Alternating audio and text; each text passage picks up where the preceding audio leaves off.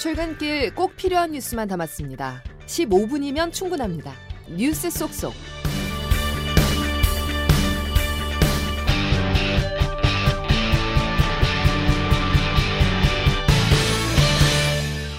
여러분 안녕하십니까? 1월 5일 금요일 CBS 아침 뉴스 김은영입니다. 더불어민주당 이재명 대표를 흉기로 습격한 피의자가 구속됐습니다. 피의자는 범행 전 범행 동기를 적은 8쪽짜리 글을 소지했던 것으로 드러났습니다. 조태임 기자가 보도합니다. 피의자 신문 시작 이후 구속영장 발부까지 걸린 시간은 2시간 반. 법원은 이재명 대표를 흉기로 찌른 60대 남성 김모 씨에 대한 구속영장을 발부하면서 범행의 중대성, 도주 염려 등을 고려했다고 밝혔습니다. 김 씨는 경찰 조사에서 6개월 전부터 6차례 정도 이 대표 일정을 사전에 파악해 따라다녔다고 진술한 것으로 전해집니다.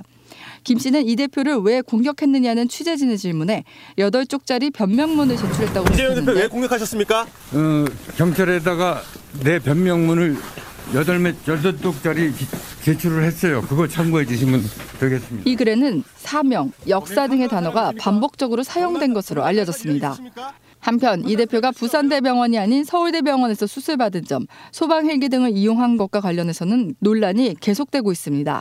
서울대병원은 어제 브리핑을 통해 부산대병원의 전원 요청을 받아들여 준비했다고 밝혔지만 경험 많은 혈관외과 의사의 수술이 꼭 필요한 상황이었습니다. 그래서 부산대병원의 전원 요청을 받아들여 부산대병원 측은 전원 요청은 가족의 요구였고 충분한 수술 역량을 갖추고 있다고 반박했습니다.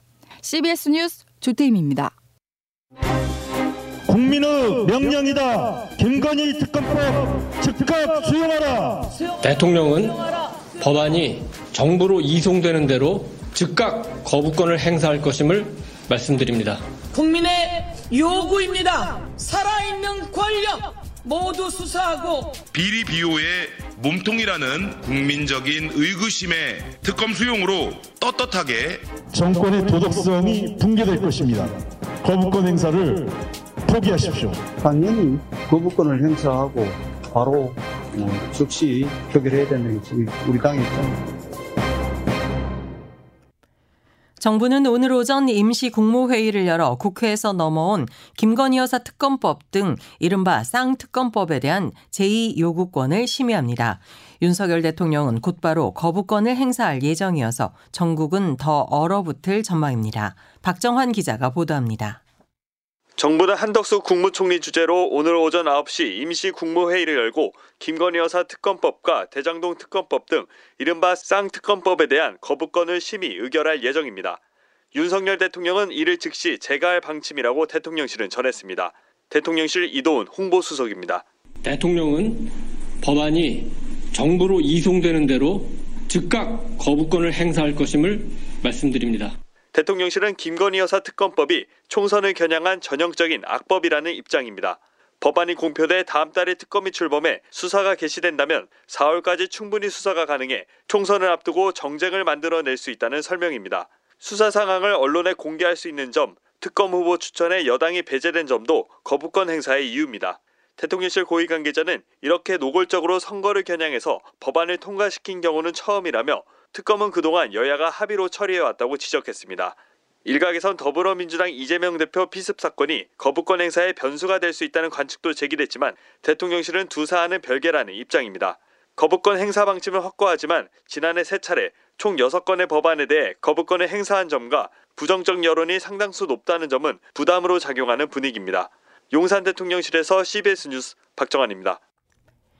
김건희 여사 특검법에 대한 거부권 행사에 대해 야당은 헌법재판소에 권한쟁의 심판을 청구하는 방안을 검토하고 있습니다. 더불어민주당은 쌍특검법은 대통령 본인과 배우자 수사를 가능하게 하는 법이라며 이해 상충에 해당되기 때문에 거부권 행사 대상이 되지 않는다고 주장했습니다. 북한이 러시아에 포탄뿐 아니라 수십 발의 탄도미사일과 발사대까지 건넸고 실제로 최근 우크라이나 공격에 사용된 것으로 알려졌습니다. 워싱턴에서 최철 특파원의 보도입니다. 북한이 지난 연말 러시아에 탄도미사일과 발사대까지 제공한 것으로 확인됐습니다. 러시아는 지난 2일 우크라이나 동남부 공격에 북한제 탄도미사일을 사용한 것으로 알려졌습니다. 북한 탄도미사일의 사정거리는 약 900km로 산술적으로 우크라이나 전역이 공격 대상입니다. 존 커비 백악관 NSC 전략소통 조정관입니다. 러시아는 지난 2일 북한의 탄도미사일을 우크라이나에 여러 발 발사했습니다. 미국은 이번 발사와 관련한 피해 영향 등을 평가 중에 있습니다. 미국은 북한이 이 같은 무기 지원 대가로 러시아로부터 전투기는 물론 첨단 기술이 포함된 군사 지원을 얻고 있다고 우려감을 표시했습니다. 미국 정부는 이번 탄도미사일 거래는 명백한 유엔 안보리 제재 결의 위반이라며 안보리의 문제를 제기해 러시아의 책임을 요구한다는 계획입니다. 한편 러시아는 미국의 제재와 수출 통제로 무기 수급에 어려움을 겪고 있어 북한뿐 아니라 이란에서도 탄도미사일 조달을 협상하고 있는 것으로 알려졌습니다. 미국 정부는 이 같은 사실을 확인하면서도 아직 이란제 미사일이 러시아에 전달되지는 않았다고 말했습니다. 워싱턴에서 CBS 뉴스 최철입니다. 정부가 개성공단 입주기업 지원 업무를 담당해왔던 개성공단 지원재단을 해산하기로 했습니다. 2016년 북한 4차 핵실험 여파로 개성공단 가동이 중단된 뒤 8년 만에 우리 쪽 관리 주체인 지원재단까지 사라지는 겁니다. 박성환 기자입니다. 개성공단 지원재단은 지난 2007년 출범해 개성공단 입주기업의 인허가 업무와 시설 관리 등을 지원해왔습니다. 하지만 2016년 북한 핵실험으로 개성공단 가동이 전면 중단된 이후 개점 휴업 상태가 이어졌습니다. 통일부는 결국 재단이 업무를 수행할 수 없는 상황이 됐다며 지원재단 해산을 결정했다고 어제 밝혔습니다. 현재 남은 재단 업무는 기업 등기 처리 등 민원 업무인데 한 해 70억 원가량의 예산이 운영 경비로 쓰이는 건 비효율적이라는 지적도 있었다고 통일부는 설명했습니다. 정부는 오는 3월까지 시행령을 개정한 뒤 공식적으로 해산을 의결할 방침입니다. 통일부는 재단 해산 후에도 기업 지원 업무는 민간단체에 위탁해 지속할 것이라며 개성공단 자체를 폐쇄하는 것도 아니라고 밝혔습니다. 그러나 이번 결정으로 공단 가동재개 가능성은 더욱 희박해졌다는 평가가 나옵니다. CBS 뉴스 박성환입니다. 올해 서울의 초등학생 입학생 수가 5만 명에 그칠 것이라고 앞서 보도해 드렸는데요. 1학년 신입생들은 설레지만 교실은 갈수록 비어가는 초등학교 예비 소집 현장을 임민정 기자가 찾아가 봤습니다. 어제 서울 소초구 원명초등학교에 올해 입학할 예비 1학년생들이 예비 소집을 위해 학교를 찾았습니다. 이름이 뭐예요? 몇 반 되고 싶어? 혼자 걸어올 수 있겠어요? 입학 축하해요. 예비 초등학생들은 부모님 손을 꼭 잡은 채 두근거리는 마음을 숨기지 못했습니다. 오빠랑 같이 등교하게 됐어, 누나야. 어때? 아, 뭔가 그거 좋아. 약간 설렜어요. 저기 운동장에서 그리고 달리기 한 바퀴 더 해. 설레는 시작이 함께하지만 올해는 서울 초교 취약 대상자가 처음으로 5만 명대로 주저앉은 해이기도 합니다. 서울에서 학생 수가 가장 적은 학교로 꼽히는 강서구 서울 등명초등학교에는 올해 단 9명의 신입생만 입학합니다. 어쨌든 그래도 한 반에 9명이어가지고 두 반이었거든요. 근데 지금은 한 반밖에 없어요. 걱정되는 거는 이제 애들 저출산 없어지지 않을까 그거 전국 초등학교 입학생은 30만 명대에 머물 것으로 보여 앞으로도 실효성 있는 저출산 대책이 필요할 것으로 보입니다. CBS 뉴스 임민정입니다. 정부가 활력 있는 민생 경제를 슬로건으로 올해 경제 정책 방향을 제시했습니다. 취약계층 지원을 강화하면서 2%대 성장률과 물가 안정에도 나서겠다고 했는데 정말 가능한 걸까요? 이준규 기자입니다. 정부는 활력 있는 민생 경제를 제목으로 올해 경제 정책 방향을 합동 브리핑했습니다.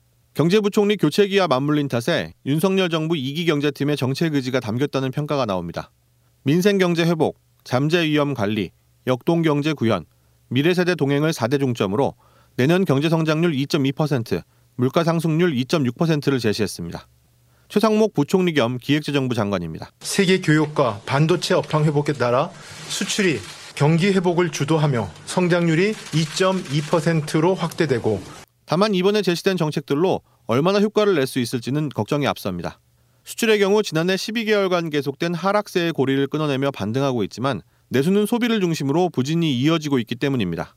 정부는 내수 진작과 소비 회복 방안으로 신용카드 사용 증가분 추가 소득 공제, 전기차 구매 보조금 지급 연장, 쿠폰 확대 등 내 외국인 관광 활성화 등을 제시했는데 기존 정책을 되풀이하는 수준이라는 지적이 나옵니다. 물가 하락 여부도 미지수입니다. 부채 증가 등으로 인해 적극적인 금리 정책을 펼치기 어려운 상황이어서 대내외 변수가 발생할 경우 물가 안정 속도가 둔화될 수 있기 때문입니다. CBS 뉴스 이준규입니다. 워크아웃을 신청한 태영건설이 제대로 된 자체 정상화 방안을 내놓지 않자 이복현 금융감독 원장이 태영그룹을 강도 높게 비판하고 나섰습니다. 앞으로 있을지도 모르는 다른 건설사 워크아웃에 나쁜 선례가 되면 안 된다는 판단이 깔린 것으로 분석됩니다. 박지환 기자가 보도합니다. 어제 신년 기자간담회에 모습을 드러낸 이복현 금융감독원장. 이 원장은 태영 인더스트리 매각 자금을 태영건설에 제대로 공급하지 않은 태영그룹을 담담한 어조로 비판했습니다. 약속한 최소한의 자구책이 시작 직후부터 지켜지지 않고 있는 데에 대해서 우려와 경각심을 갖고 지켜보고 있습니다. 이 원장은 태영그룹의 자구안을 놓고는 총수 재산인 TY 홀딩스 지키기 아니냐고 지적했고 오너 일가가 자회사를 통해 수백억, 수천억 원의 자산을 가지고 있으면서도 자구안에는 1원도 포함시키지 않았다고 비난했습니다. 부동산 호황기에 태영은 1조 원 넘게 벌었고 상당 부분은 총수 일가에게 돌아갔다. 대주주 일가 개인 명의 자금은 따로 파킹된 건 아닌가라는 직설적 표현도 동원됐습니다. 일각에서는 향후 부동산 PF 부실로 인한 건설사들의 줄 도산이 현실화되면 현재 태영그룹이 내놓은 자구안이 잘못된 선례가 될 수 있다는 우려가 작용한 것 아니냐는 해석이 나옵니다. 뼈를 깎는 자체 구조조정 없이 금융사의 양보만 바라는 잘못된 관행이 자리 잡는 것을 경계해야 한다는 포석도 깔린 것이란 분석입니다. CBS 뉴스 박지원입니다. 남양유업 오너 경영이 코로나19 억제 효과가 있다는 과장 광고와 지분 매각 계약 체결 소송 끝에 2세 경영을 넘기지 못한 채 60년 만에 막을 내리게 됐습니다. 어제 대법원의 주식 양도 소송 판결에 따라 남양유업 홍원식 회장은 국내 사모펀드 한앤컴퍼니의 경영권을 넘겨주게 됐습니다. 지난해가 인공지능 AI의 해였다면 올해는 AI 안정성 시험의 해가 될 전망입니다. 특히 올해는 세계 76개국에서 선거가 치러지면서 AI발 가짜 콘텐츠가 쏟아질 것으로 예상되는데요. 세계 각국의 정부와 업체의 대응이 더욱 치열하게 전개될 것으로 보입니다. 홍영선 기자입니다.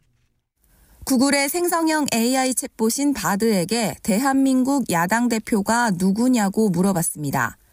뜻밖의 대답이 나왔습니다. 지난해 12월 이재명 전 대표가 당대표에서 사퇴해 현재 대표가 없다는 겁니다. 천연덕스럽게 가짜뉴스를 생산한 셈입니다. 생성형 AI가 만든 가짜뉴스, 딥페이크 등의 부작용에 대해 전 세계와 업계가 대응에 나섭니다. 미국은 지난해 AI가 생성한 콘텐츠에 워터마크를 표시해야 한다는 행정명령을 발표했습니다. 국내는 당장 4월 치러지는 총선에 대비해 선거일 90일 전부터 딥페이크를 활용한 선거운동을 전면 금지하기로 했습니다. 이경전 경희대 교수입니다. 네, 사람의 눈으로는 어, fake 영상인지 알기 어려워도 어떤 기술적 방법으로 그런 것을 판단하는 방법이 있기 때문에 계속 창과 방패의 싸움이 될 거고요. 네이버는 새해부터 대표 직속으로 AI 안전성 연구를 전담하는 조직을 만들고 카카오도 이미지 차원의 생성 AI에 워터마크 기술을 넣는 것을 검토하고 있습니다. CBS 뉴스 홍영선입니다. 이슬람 극단주의 테러 조직 이슬람 국가 IS가 이란 가셈 솔레이마니 사령관의 추모식에서 발생한 대규모 폭탄 테러가 자신들의 소행이라고 밝혔습니다. 로이터 통신에 따르면 IS는 현지 시간 4일 텔레그램을 통해 발표한 성명에서 IS 대원 2명이 폭탄을 터뜨렸다며 이란 폭탄 테러의 배후를 자처했습니다. 일본 이시카와 현 노토 반도에서 지난 1일 발생한 강진으로 인한 누적 사망자가 84명으로 늘었습니다.